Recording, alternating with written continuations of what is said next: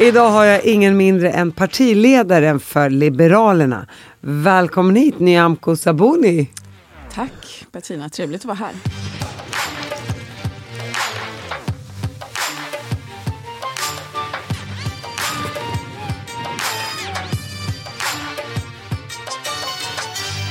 Du, Sabuni här, det betyder ju tvål på arabiska. Ja, på swahili också som är mitt modersmål. Är det sant? Mm.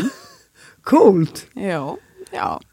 Nej, men jag, vad jag förstår så tillverkade och handlade min farfars far, tror jag, med eh, tvål, eller om det var min farfar, kommer inte ihåg, med tvål och eh, kallades av sina vänner för savon på franska då. Vi är ju kongoleser och man talar franska i Kongo. Så det blev ju folkmun, savon, savon. Och sen så gjorde vi om det till Sabuni och tog det som eh, familjens efternamn. Coolt. Mm. Det är inte många som vet om det. Nej. Nej, du ser. Ja. Jag, jag, visste att jag skulle få reda på något som ingen annan visste om. When you're ready to pop the question, the last thing you want to do is second guess the ring. At BlueNile.com you can design a one-of-a-kind ring with the ease and convenience of shopping online. Choose your diamond and setting. When you find the one, you'll get it delivered right to your door. Go to Bluenile.com and use promo code LISTEN to get $50 off your purchase of $500 or more. That's code LISTEN at Bluenile.com for $50 off your purchase. Bluenile.com code LISTEN. Hiring for your small business? If you're not looking for professionals on LinkedIn, you're looking in the wrong place. That's like looking for your car keys in a fish tank.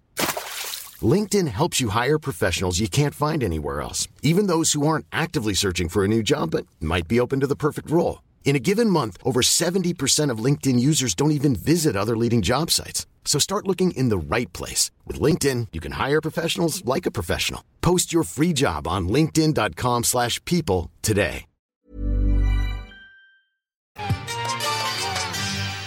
Nyamko, du är ju inte född i Sverige. Berätta om din bakgrund. Just det. Nej, jag är inte född i Sverige. Jag är född i Burundi, Bujumbura, i exil. Mina föräldrar är kongoleser, men eh, eftersom min pappa var politiskt aktiv eh, som universitetsstudent eh, under 60-talet, Patrice Lumumba eh, och eh, Mobutu-regimen då så småningom, så ja, bildade han familj i Burundi för att freda oss helt enkelt från eh, förföljelse i Kongo. Så jag är född där och går till skolan där. Eh, bott någon gång i kortare perioder i Kongo med mina morföräldrar. Men annars är jag född i Burundi och uppvuxen där tills jag kom till Sverige 81. Jag är född 69. Och hur kom det sig att ni kom till Sverige? Ja, eh, när min pappa efter antal turer i fängelset lyckades fly och fick hjälp att komma till Tanzania så bodde han ju där ett par år tror jag. Och, eh, men hans ikapp av eh, den kongolesiska underrättelsetjänsten och i den vevan så kom han i kontakt med eh, Amnesty International som hjälpte honom att hitta ett land som kunde ta emot honom som flykting. Och då önskade han ju ett fransktalande land eftersom han är kongoles och så. och föreslog Frankrike, Belgien eller Quebec i Kanada. Men inget av dessa länder kunde ta emot honom så snabbt som det behövdes. Och då var det Sverige som sa att han var välkommen till Sverige. Så det är så han hamnade här. Och ett halvår senare så kom också vi. Och, så jag och mina syskon och mamma. Och, och, vad skulle du säga var skillnaden? För han måste ju ha haft då, eh, en politisk agenda eller vad man ska säga. Var, var stod han rent politiskt? De flesta politiker på den tiden, pappas generation, 60-talet, när efter självständighet från eh, kolonialismen, så var de väldigt mycket socialister, kommunister, eh, någonstans där. Eh, inte minst för att eh, mycket berodde också på vem ja, vilken nation fick man stöd och hjälp av? Fick man stöd och hjälp av USA eller fick man stöd och hjälp av Ryssland? Och i det här fallet så var det ju USA, säger man, eh, som var delaktig i att eh, avrätta, mörda Patrice Lumumba. Eh, och hjälpa Mobutu att ta över makten i, i, i Kongo. Och därmed så var ju motståndsrörelse beroende av hjälp och stöd från Rys Ryssland. Så att eh, jag skulle nog säga att min pappa var socialist, kommunist. Eh, jag växte upp med eh, byst på Lenin, affischer på Mao. Pappa reste till Kina, Palestina och så vidare. För att träffa andra revolutionärer och prata med och lära sig saker av. Så, så jag har vuxit upp i ett socialistiskt hem. Skulle du säga att din pappa var en förebild? Väldigt mycket. Eh, och, och det här ska jag säga, det, det, var min pappa och hans generation ville ju skapa demokrati och jämlika samhällen. Eh, och socialismen var ju det de var, jag tror inte de var så mycket kommunister, utan det var socialismen var det som var då vägledande hur de ville se samhällen. Inte minst tror jag att de var väldigt medvetna om Sverige och Norden och hur det var organiserat här och att eh, socialismen var ju en kraft i, i, i den svenska nordiska modellen. Så, att, eh, så det var ju det de ville för, för sina länder. Men eh, för egen del så har ju jag aldrig egentligen varit socialist. Inte ens när jag röstat för, för första gången har jag röstat socialistiskt. Därför att jag alltid känt att jag är liberal. Och hur kommer det sig? Jag tänker pappa var förebild och du dras lite mer till höger. Ja, nej, men han är förebild i sitt sätt att eh, vara som person och som ledare. Jag hängde ju med på väldigt många politiska möten eh, som han var på. Jag eh, betraktade honom när människor kom hem till oss och ville ha råd, hjälp och stöd. Eh, han var en riktig bra lyssnare, bra beslutsfattare, eh, bra problemlösare helt enkelt. Och det har påverkat också mitt sätt att vara. Jag eh, älskar att fatta beslut. Jag eh, det är många som vänder sig till mig eh, och vill ha råd eh, och vill prata. Eh, och, och, och, det där ja, det har präglat mig. Så att eh, även om inte vi delar ideologi så delar vi en eh, ambition och ett iver att eh, göra någonting för de samhällen vi lever i, någonting bättre för människorna. Eh, och, och, och, vägarna kan ju se olika ut men målet är des, detsamma. Ett eh, öppet, eh, öppna, demokratiska, inkluderande samhällen som präglas av en god välfärd. Din mamma, jobbade hon? Här i Sverige ja. Ja tänker... där, där hemma i Burundi var hon eh, hemmafru. Och vad jobbade hon med i Sverige? olika saker. Hon var anställd av kommunen så hon jobbade både med barn i förskola, eh, äldre, eh, också som eh, städerska. Så att det var olika typer av jobb som hon då tog sig från, ja, från arbetsuppgift till arbetsuppgift beroende på uh, vad kommunen behövde och uh, ja, att hon ja, sökte sig vidare helt enkelt. Var din pappa fortfarande aktivt politiskt här i Sverige? Lite så tror jag väl. Men, men det blev ett större fokus på familjens möjligheter att etablera sig. Eh, barnen, vi skulle gå i skolan, klara det bra, eh, skapa nya liv här i Sverige. Och, och, det är klart att han upprätthöll någon viss typ av kontakt med sina gamla kamrater. Och, och jag vet också att eh, när Kabila blev eh, vald till president i Kongo. För Kabila var ju en i samma generation som pappa. De hade slagits på samma sida mot Mobutu-regimen. När han tog över makten så väcktes intresset på nytt för att eh, eventuellt åka tillbaka och vara med och göra något. Men då ställde min mamma ultimatum och bara sa det att åker du dit så, ja, antingen familjen eller politiken. Eh, mamma hade ju fått offra väldigt mycket för att pappa var politiskt aktiv. Eh, och nu så tyckte hon att hon hade gjort sitt. Så det landade i att eh, han helt enkelt eh, fick ge upp eh, de här ambitionerna att åka tillbaka. Eh, däremot så hade ju pappa eh, en bror slash kusin, beroende på vilken kultur man utgår ifrån. Eh, svensk kultur skulle man säga kusin, här. Eh, som också var här som politisk flykting, kom faktiskt före pappa. Han åkte tillbaka. Eh, nu är han död och begraven där i Kongo, sitt kära land. Eh, men, men, han åkte tillbaka för att eh, försöka bistå Kabila i, i sin kamp. Hur många syskon är ni? Vi är, vi är sju syskon. De lever ihop? Fortfarande? Nu, nu, nu är min pappa död sedan eh, juni här. Eh, min pappa dog tidigare i år, eh, i juni. Men, men de levde ihop länge, men nu var de skilda sedan några år tillbaka. Och är det några av dina syskon som är politiskt engagerade? Ja, in, inte nu tror jag inte, men de har ju varit det kortare perioder. Eh, försökt vara det. En bror i, socia i socialdemokratin och en syster i Vänsterpartiet tror jag. Jaha, så ni fightas lite där på... Ja men det gör vi alltid oavsett om man är partiaktiv eller inte. Det är ju bara, det, det är jo, så. men det var så här, är tre så helt är olika partier. Absolut, så är. De följde pappas fotspår Ja, kanske. lite mer så. Jag tänkte så här, har ni sju syskon, då finns det i alla fall sju röster tänkte jag till Liberalerna. Det kan man aldrig räkna med i vår familj. Och hur var det att växa upp för dig i Sverige? Du kommer hit ändå som flykting, eh, du är mörk, eh, du kan inte språket. Hur, hur kändes det? Tyckte du att svenskarna tog emot er väl? Det gjorde de. Eh, vi kom ju tidigt 80-tal, 81 var det. Eh, min pappa hade under det halvår som han var här och landade i Flen först, så åkte han ju runt i Stockholm här och bara såg sig omkring. Han hade då sin kusin slash bror i Tensta. Eh, vilket jag har pratat ganska mycket om för jag har tillbringat mycket tid i Tensta som tonåring.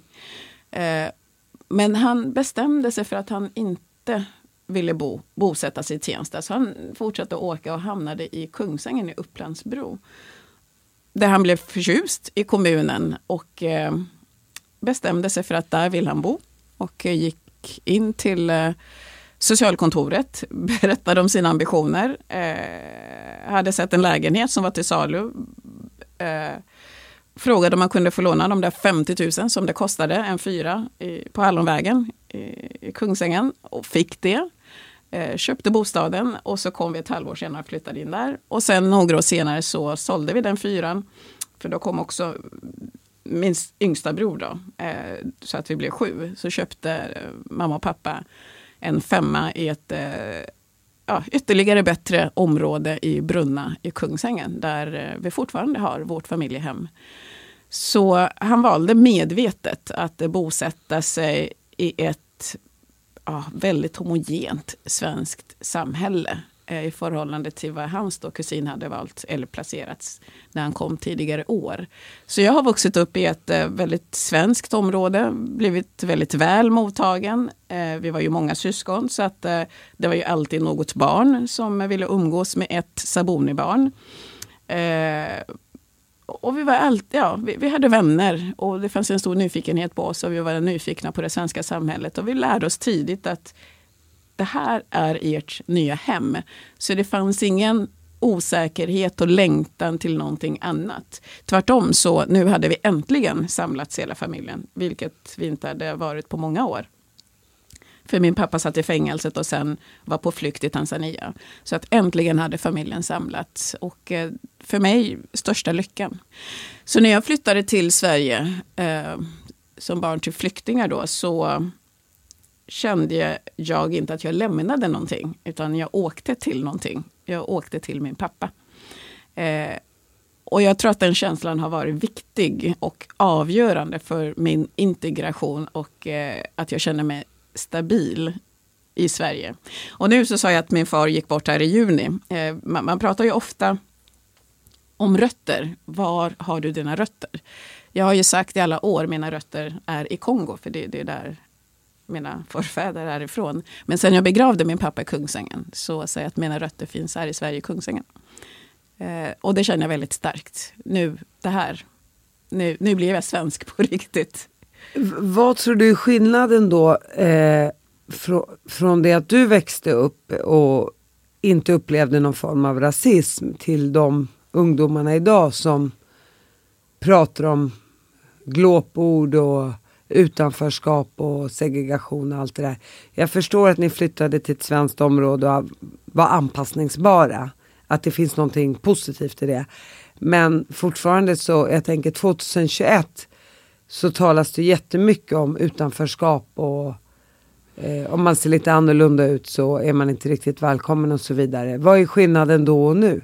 Fast nej men det där med att det inte fanns rasism, Eh, diskriminering, det stämmer inte. Det fanns då också. Ehm, den den, den, den eh, ter sig mer öppet och annorlunda idag av olika skäl.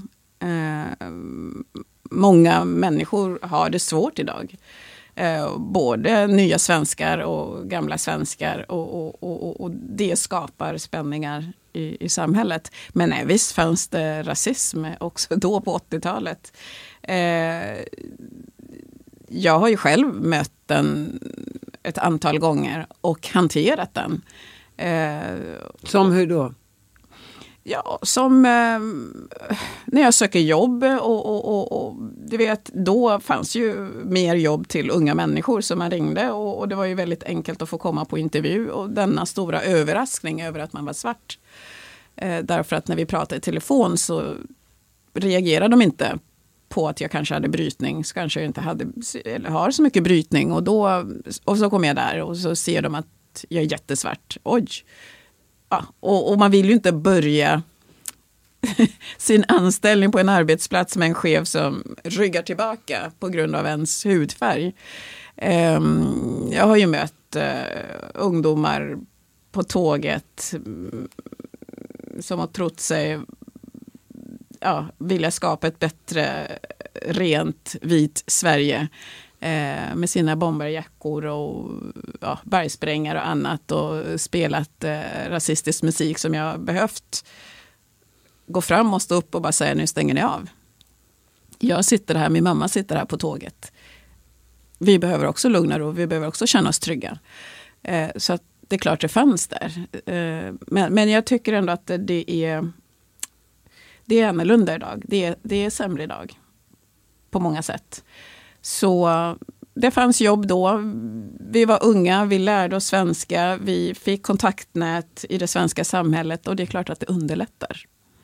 Många fler som kommer blir ju placerade i redan utsatta områden där man inte har den typ av kontaktnät som vi hade lyckan att få. Och då är det svårt att ta sig fram idag.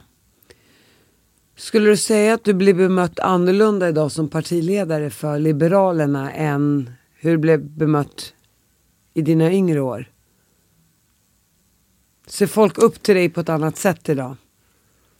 Nej, Ser man bortom hudfärgen på grund av, eh, på, på grund av partiledarskapet? På grund av Nej. framgång?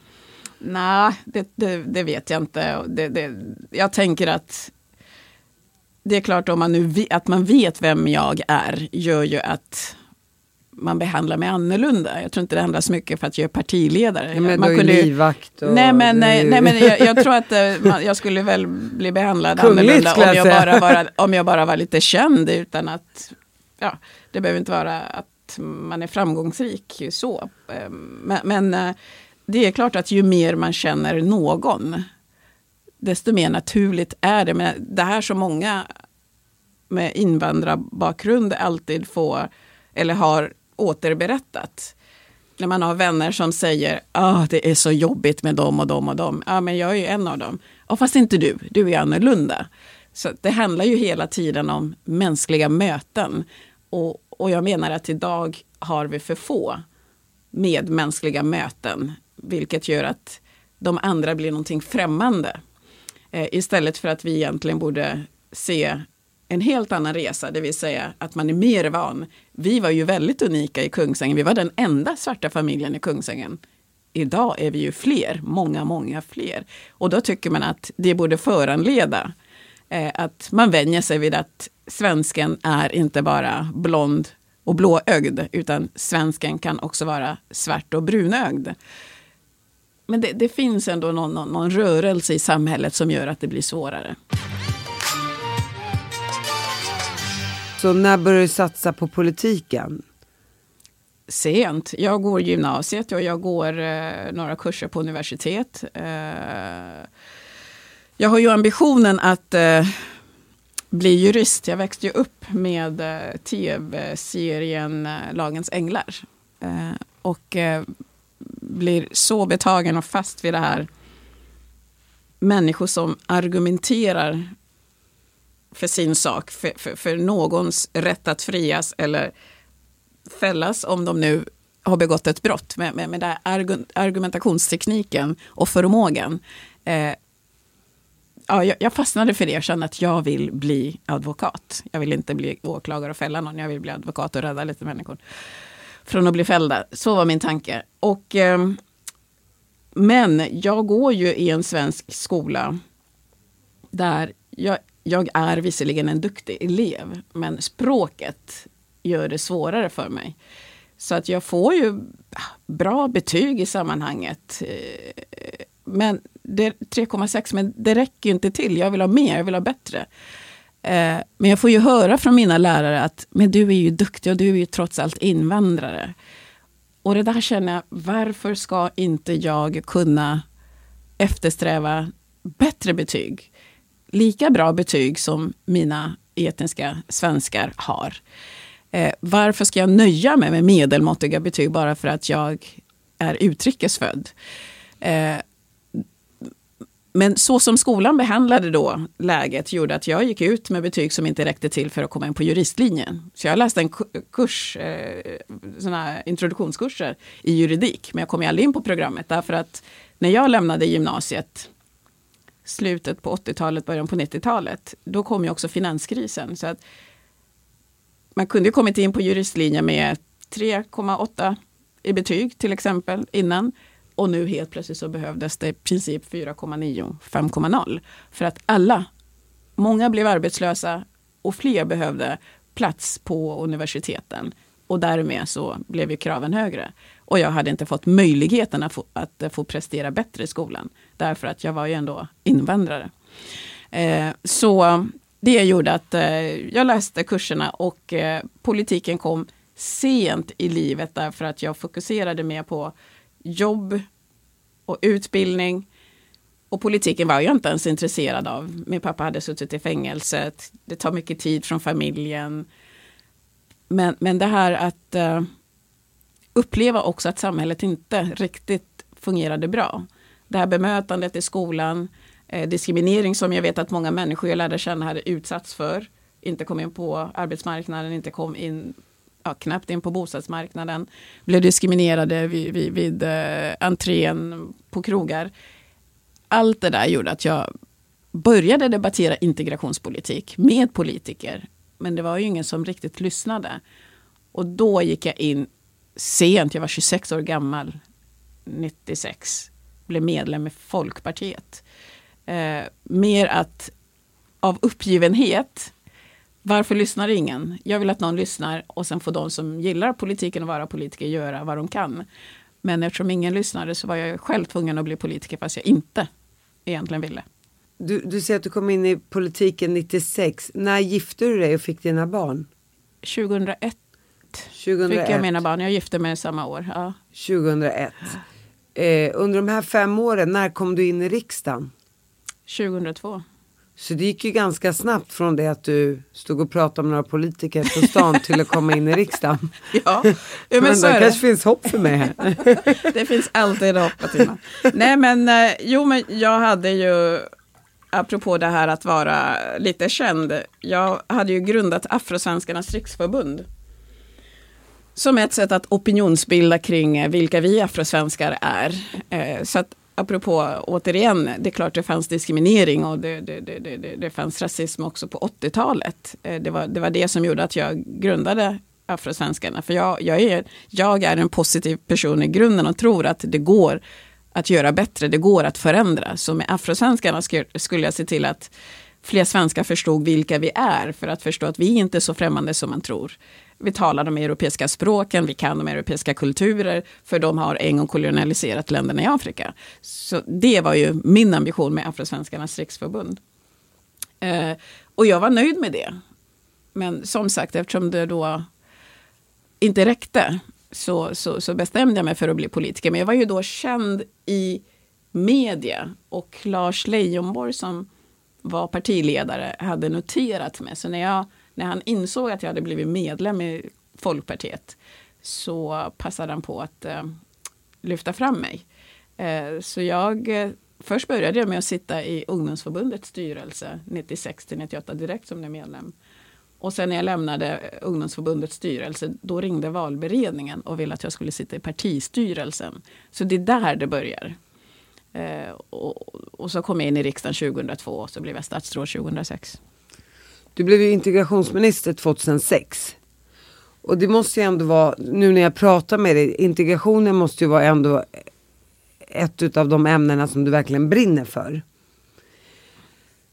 Du har ju velat eh, förbjuda slöja i skola, eh, könsstympning och du har ju haft en stark röst. Du har ju ändå vågat prata om sånt som andra tystar ner. Eh, hur kommer det sig? Ja, nej men jag eh, tycker mig vara en modig person. Eh, det håller jag med om. och jag ogillar, och det här är ingenting unikt, orättvisor, förtryck. Att andra sätter sig på andra och begränsar andra människors frihet och möjligheter. Det, det tar på mig på djupet. Eh, och, och, och, som liberal så, vi, i teorin så kan vi ju säga det att den liberala politiken tar sin avstamp där ofriheten är som störst. Men i verkligheten så är det inte alltid säkert att vi landar där. Eh, men det är där jag vill landa. Och det är därför jag menade, eller därför pratade jag och ville vara en stark röst för de människor som verkligen lever i en verklighet där ofriheten är som störst. Och vad kan vara mindre fritt än en person som stympas. Än en person som inte får välja hur den vill leva sitt liv, som inte får välja sin livspartner. Som bara ses som eh, ett bihang till något, till en större enhet som är familj, släkt och inte är en egen individ. Vad kan vara en, stö en större ofrihet än så? Ingenting skulle jag säga. Och därför så ville jag vara den rösten. Och, och då är det väldigt många som kanske inte riktigt kunde identifiera sig med de här frågorna. Och, och därmed så blev jag väldigt starkt ifrågasatt. Det här med slöjförbud, ser du en viss ålder där man ska kunna få bära slöja eller tycker du det ska vara slöjförbud hela vägen? Nej men jag har verkligen ingenting emot eh, slöja som klädesplagg som vuxna människor väljer att bära. Jag, jag, och där skiljer jag ju mig från andra som vill eh, kämpa mot slöja. Det är inte ovanligt att liberaler tycker slöja per se är ett förtryckande plagg. Eh, och då tänker jag så här, ja, ja, det kanske det är. Men, men det är vuxna människor, man kan göra val. Vi bor i Sverige. Om det är så att man känner som vuxen kvinna inte har möjlighet att göra det valet för att det finns inget samhälle som ger stöd att kunna göra det. Då har vi ett problem. Då ska vi se till att det funkar så man kan göra det. Men om man väljer att bära slöja i en demokrati, ett fritt samhälle, då ska man göra det. Men det är jag... inte slöjan som är förtryckande i så fall. Då, då, då, då är det kanske, ja, känner man sig tvingad, då är det ett problem. Men om jag men väljer det barn, som 16-åring tänker jag. Men så här, på barn menar jag. Ja. Slöja är ju för mig ett plagg som reglerar en relation mellan man och kvinna. En sexuell relation. Det är det det handlar om. Och man kan ju välja som vuxen kvinna, antingen vill man vara öppen med sin sexualitet och gå i minimala kläder. Eller så vill man hantera sin sexualitet genom att inte vilja blotta sig och gå och bära slöja. Gör det. Men ett barn ska ju inte behöva utsättas för varken det ena eller det andra.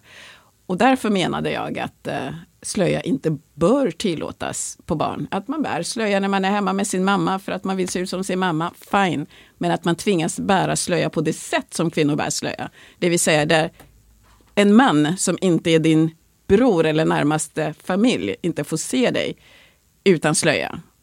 Det menar jag, då har man tagit ett steg som inte man bör ta med barn. Jo men jag tänker man är uppvuxen i en kulturell arabisk familj och man inte tvingas men man är ändå uppfostrad till att vi tror på Gud, vi följer Koranen och sen väljer man själv när man är 15-16 år att bära slöja. Tycker du att det är okej? Okay?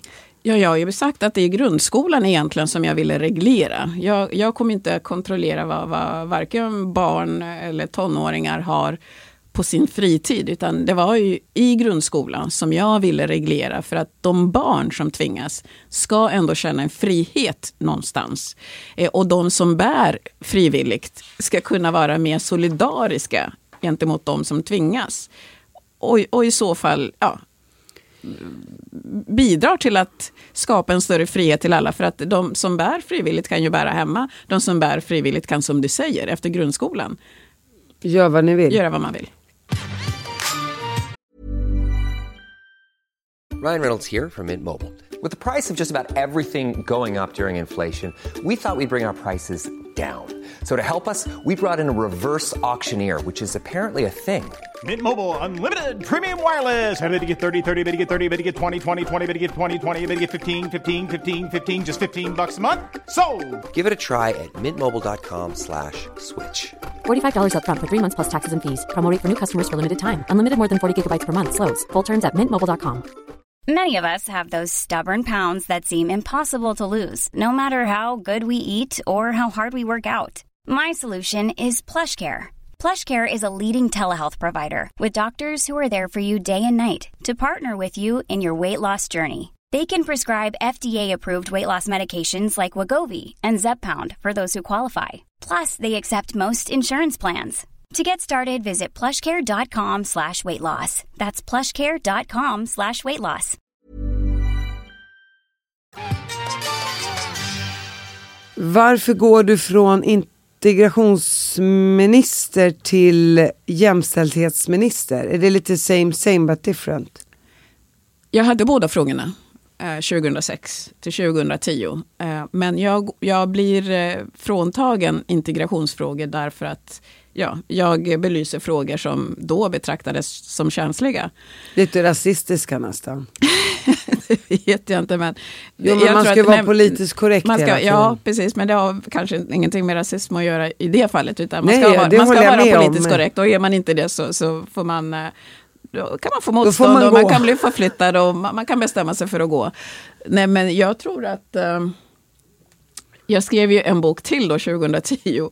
Eh, där jag beskrev att eh, jag ifrågasätter att människor som kommer som flyktingar med barn eh, får retroaktiv föräldraförsäkring. Därför att det gör ju att barnen inte är i förskolan och framförallt mammor då brukar det vara, blir kvar hemma. Så de får ju inte heller förberedelser för att lära sig språket och kunna komma i arbete. Och då föreslog jag att man skulle korta ner tiden när man ska ja, för föräldraledighet. Det väckte ju ramaskri då, 2010. Sverigedemokraterna hade precis kommit in i riksdagen och eh, partiledarna i Alliansen tyckte inte att jag skulle fortsätta vara ja, som då, de då såg kontroversiell. Jag tyckte inte att jag var kontroversiell, jag tyckte bara att jag lyfte sanningar. Men då ansågs jag vara kontroversiell. Så därför förlorade jag integrationsfrågor. Och så fick jag behålla jämställdhet och utöka portföljen med förskolefrågor och eh, studiemedelsfrågor. Jag vet inte, det här är bara en känsla som jag har. Det känns som att du har fått lite mothugg genom åren, Hela livet. hela livet, från att du föddes. Men äntligen, så har du fått din revansch. Ja, ja, det, nej, det har jag verkligen inte. Nej, nej, nej, nej. Det är långt ifrån att jag fått revansch. Vi hoppar nu några år och du har jobbat i politiken under de här åren. Sen så hoppar Jan Björklund av som partiordförande och du tar över. Och eh, hur känns det då att gå, du, är inte det lite revansch då att vara partiledare idag tänker jag? Nej, men jag, när- Björklund lämnade så anmälde jag intresse och, och, och blev vald till, till partiledare. Och det är klart att ja, jag tänker att det ger mig större möjligheter att göra mer av det jag tycker är viktigt. Och det har vi gjort. Jag menar, vi har tagit fram ett jättebra integrationspolitiskt program som vi kallar Förortslyftet. Där vi tänker djupare och bredare och fortsätter den resa som jag eh, och Mauricio Rojas och några andra påbörjade, ja, Lars Leijonborg påbörjade 2001-2002. Så att, och jag skulle nog säga att eh, Liberalerna är det enda parti som har väl genomarbetad, genomtänkt integrationspolitik. Där vi vet att flera olika politikområden måste samverka. Både skolan, att barnen inte får lämnas efter så som det sker idag. När hälften av eleverna i vissa skolor i de här utsatta områden lämnar grundskolan utan betyg. Flera som måste komma i arbete. Hur gör vi det i förhållande till ett välfärdssamhälle med, med, med bidrags del och, och, och, och, löner som inte alltid är så jättehöga, skatter som är väldigt höga. Hur gör vi det attraktivt mer i arbete och att det skapas fler jobb och, och färre som ska leva på bidrag? Eh, och, inte minst bostadssituation att vi inte riktigt har koll på vem bor i de bostäder i de utsatta områden idag. Där barn inte har plats att plugga, barn inte har plats ens att vara, så de är ute och ränner på kvällarna. Vi, vi har jämställdhetsfrågan, inte minst med hederskultur, där kvinnor är andra klassens medborgare i, i de här miljöerna. Parallellsamhällen som har vuxit fram med, med kriminella klaner och så vidare. Så vi har ju politik för det här. Ingen annan har det. Och jag menar att det, det, det är därför jag blev politiker. Och det här är att kan vi lyfta förorterna, kan vi komma till rätta med integrationen, då har vi också lyft hela Sverige. Då har vi nått ett öppnare, mer inkluderande samhälle. Och det kan jag nu göra som partiledare. För som partiledare med min partiledning så kan jag ju ändå säga till mitt parti, kan vi prioritera följande saker? Och jag har ju fått accept, vi prioriterar skola, alltid utbildning är viktigast. Men nu prioriterar vi också integration. Jag tänker, det låter ju väldigt bra allt det där. Eh, jag är själv uppvuxen i förorten men eh, hur kommer det sig då att man samarbetar med ett parti som SD som är så emot invandring? De är säkert för integration kan jag tänka mig för de vill också ha ett bättre samhälle någonstans. Men de står så långt ifrån kanske mångas grundvärderingar. Och så tänker man liberaler är liberalt inställda. Eh, hur kommer det sig då att man hellre samarbetar med dem än med sossarna? Nej, det är verkligen inte att det är verkligen inte någon i mitt parti eller ens jag som säger hellre samarbeta med SD än, än sossarna. Det, det är verkligen inte min eh, ståndpunkt. Utan eh, vad jag säger är att i ett samarbete, och det, det här är ärligt, i ett samarbete där Socialdemokraterna är beroende av Miljöpartiet, eller för den delen Vänsterpartiet, det kommer aldrig att lösa integrationsproblem i Sverige. Därför är jag mån om att vi byter regering, att vi får en borgerlig regering. För jag, vad jag ändå har sett och lärt mig senaste åren sedan jag lämnade regeringen sist, alliansregeringen, det är att de borgerliga partierna har ändå nu erkänt samhällsproblemen och vill nu göra någonting åt dem. Det gjorde vi inte då. Liberalerna såg dem, Liberalerna lyfte frågorna, Liberalerna hade politik. Vi fick inte igenom den. Idag är det någonting helt annorlunda. Det är en helt annan situation. Därför vill jag bilda regering med de borgerliga partierna. Sen är jag mån om att vi ska fokusera på samhällsproblem snarare än andra partier och isolering av andra partier. Det är inte intressant för mig. Och jag kommer, för att lösa samhällsproblemen, så är jag beredd att prata med vem som helst i riksdagen. Som kan ansluta till ett antal idéer. Men vad skulle du säga skillnaden då?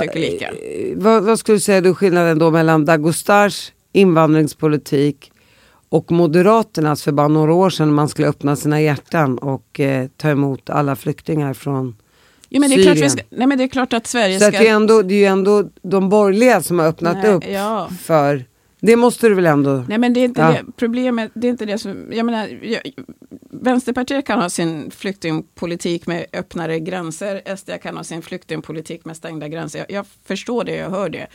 Vi liberaler tycker att Sverige ska vara ett öppet samhälle, en fristad för människor på flykt.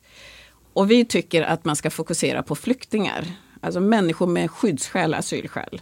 Och det är klart att vi har ju haft en politik som lite har skilt sig från andra länder därför att den har handlat också om att humanitära skäl, det, det vill säga andra skäl än att man är flykting. Och när man öppnar den dörren för mycket då är det, det är väldigt många människor i världen som har humanitära skäl och som i så fall borde få uppehållstillstånd i Sverige.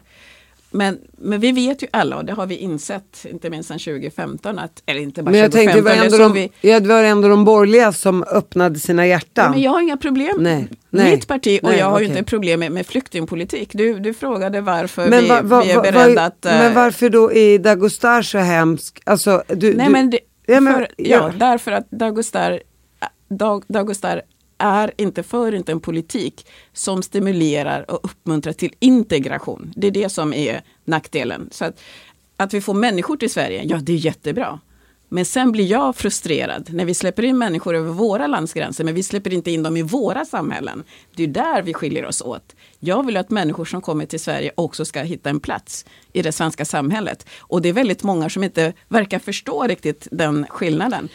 Du vet att vi har ju idag, 2002, när vi gick fram med, med, med, med, med kravet om språkkunskaper för medborgarskap så var det systematiskt partier till vänster om oss var ute i de här utsatta områden och förvrängde vårt förslag och sa Liberalerna vill kasta ut om du inte kan svenska.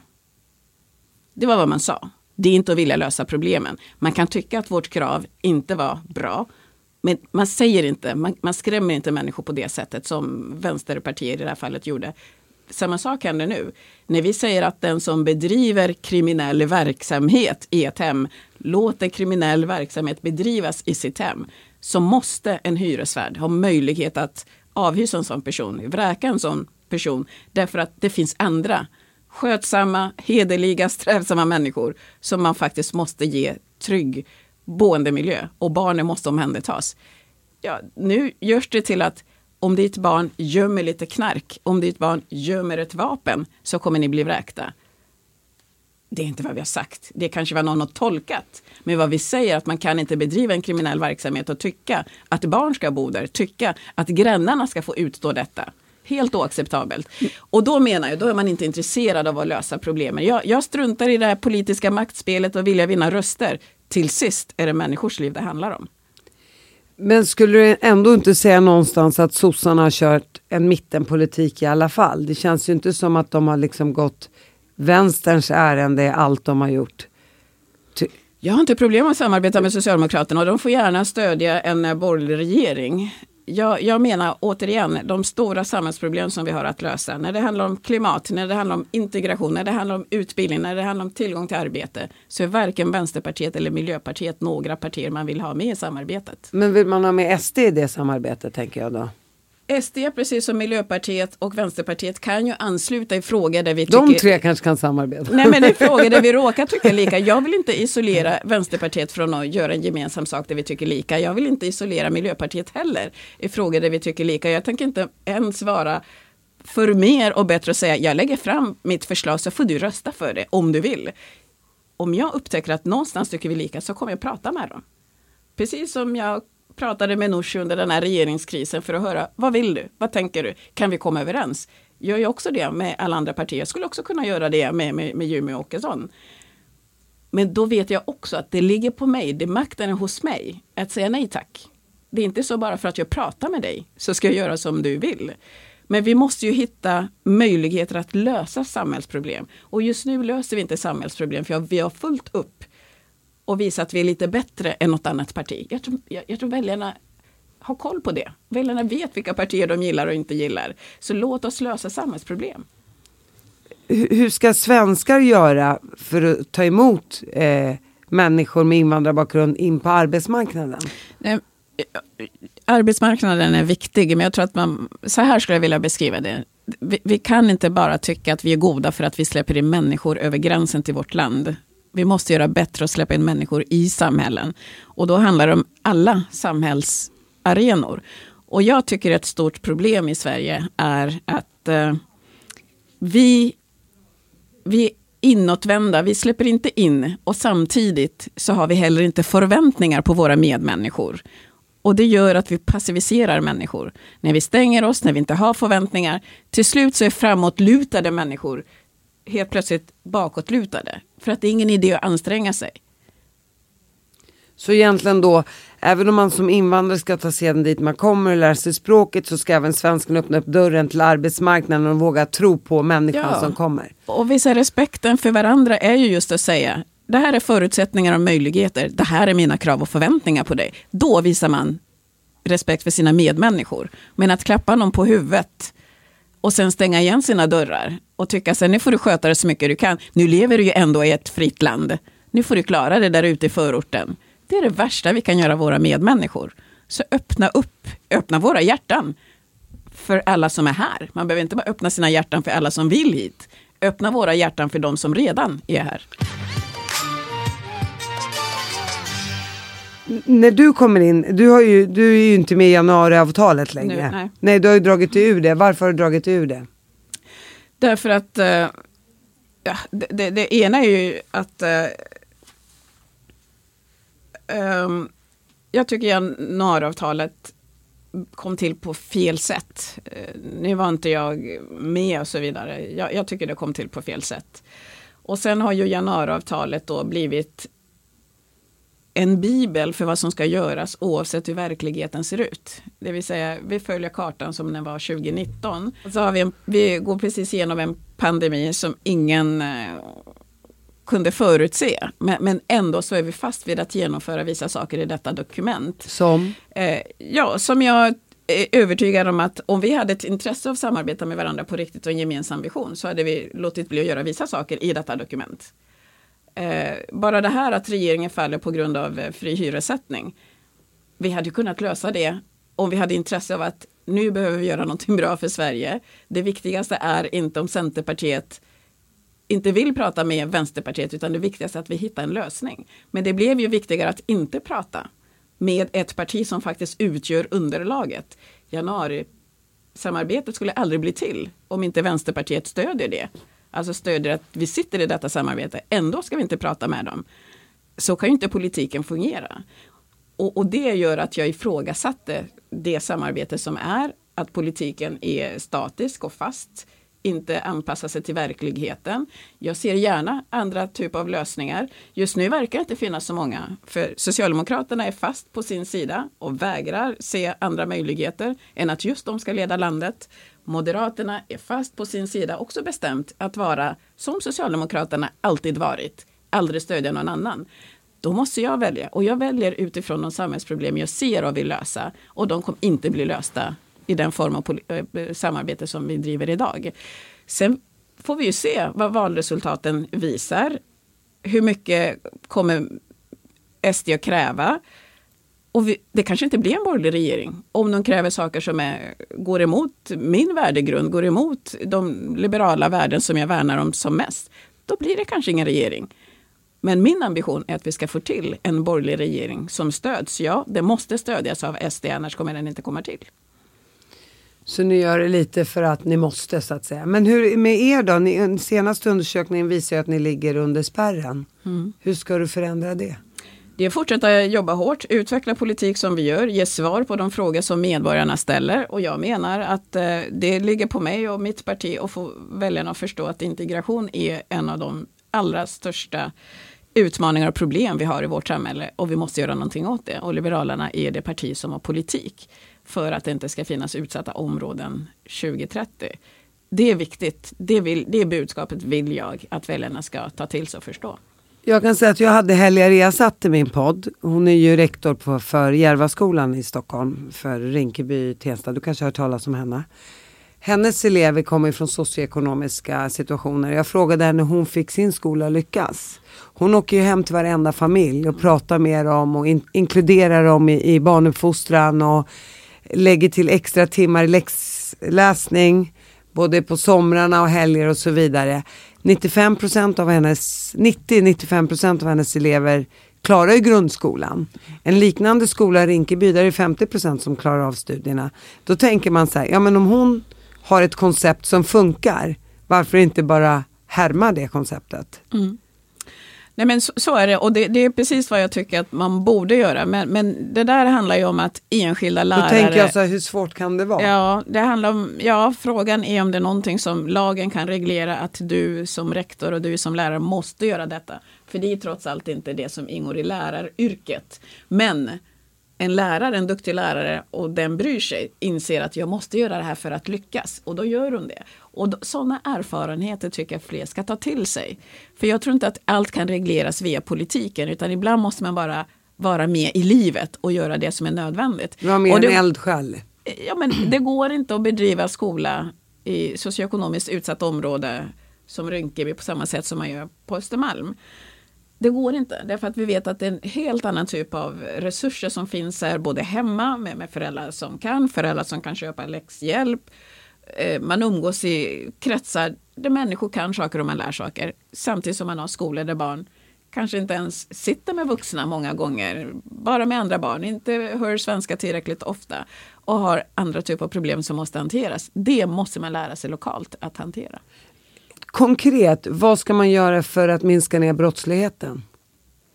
Det är mycket. Eh, det viktigaste... För att alla pratar bara om fler poliser nej, hela tiden. Ja, Var det, är förebyggandet? Nej, det viktigaste måste verkligen ske i förskolan. Och, och det här med familjerna. Att, att hjälpa familjer, men i förskola.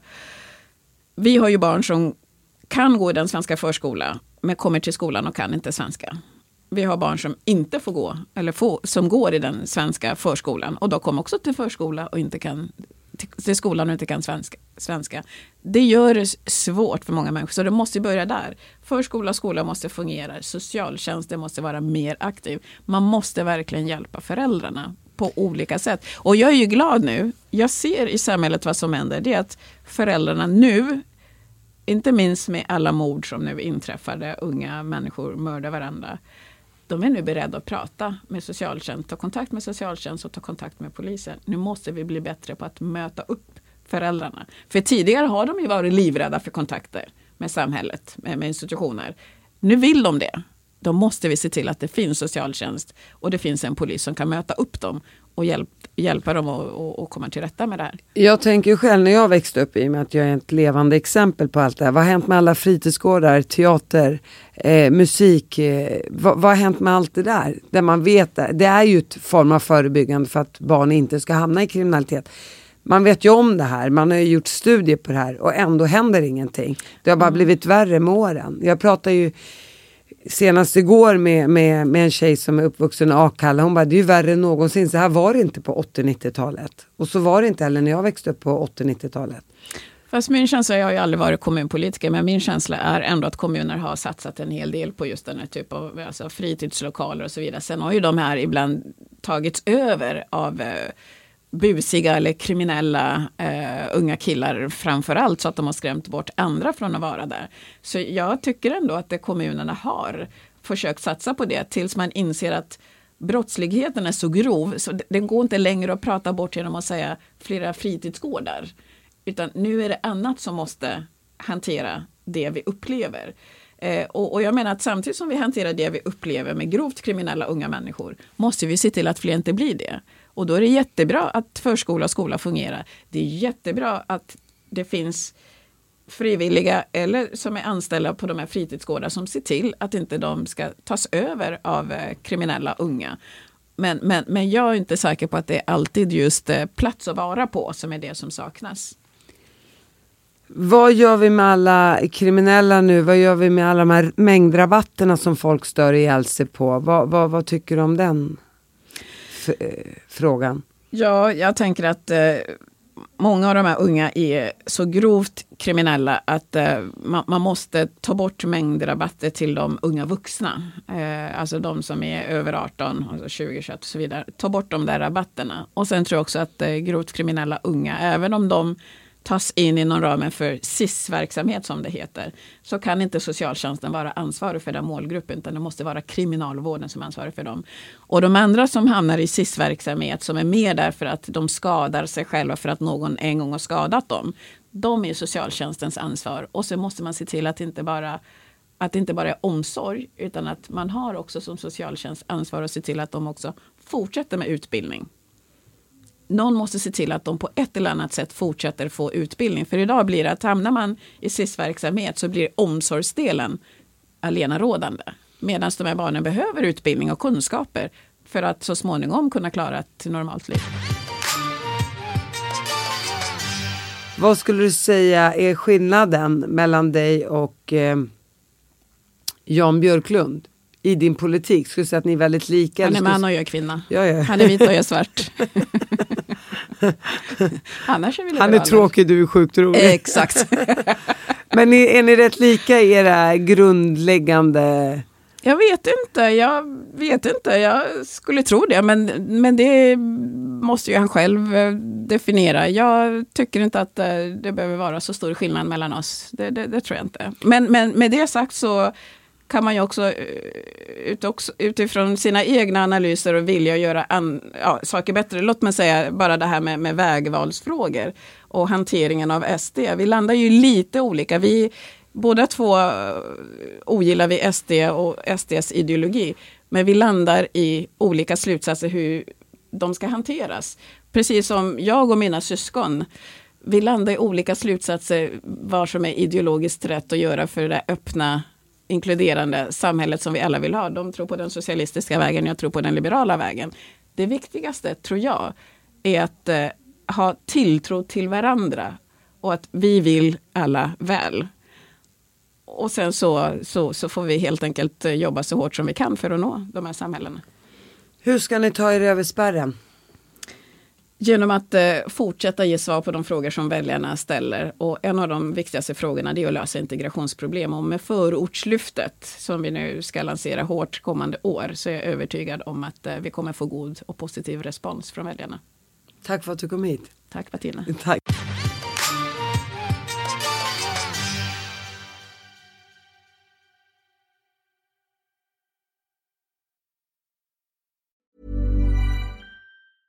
Mom deserves the best, and there's no better place to shop for Mother's Day than Whole Foods Market. They're your destination for unbeatable savings, from premium gifts to show-stopping flowers and irresistible desserts. Start by saving 33% with Prime on all body care and candles. Then get a 15-stem bunch of tulips for just $9.99 each with Prime. Round out Mom's menu with festive rosé, irresistible berry chantilly cake, and more special treats. Come celebrate Mother's Day at Whole Foods Market. Imagine the softest sheets you've ever felt. Now imagine them getting even softer over time. That's what you'll feel with Bowl and Branch's organic cotton sheets. In a recent customer survey, 96% replied that Bowl and Branch sheets get softer with every wash. Start getting your best night's sleep in these sheets that get softer and softer for years to come. Try their sheets with a 30-night guarantee. Plus, get 15% off your first order at bowlandbranch.com. Code BUTTERY. Exclusions apply. See site for details.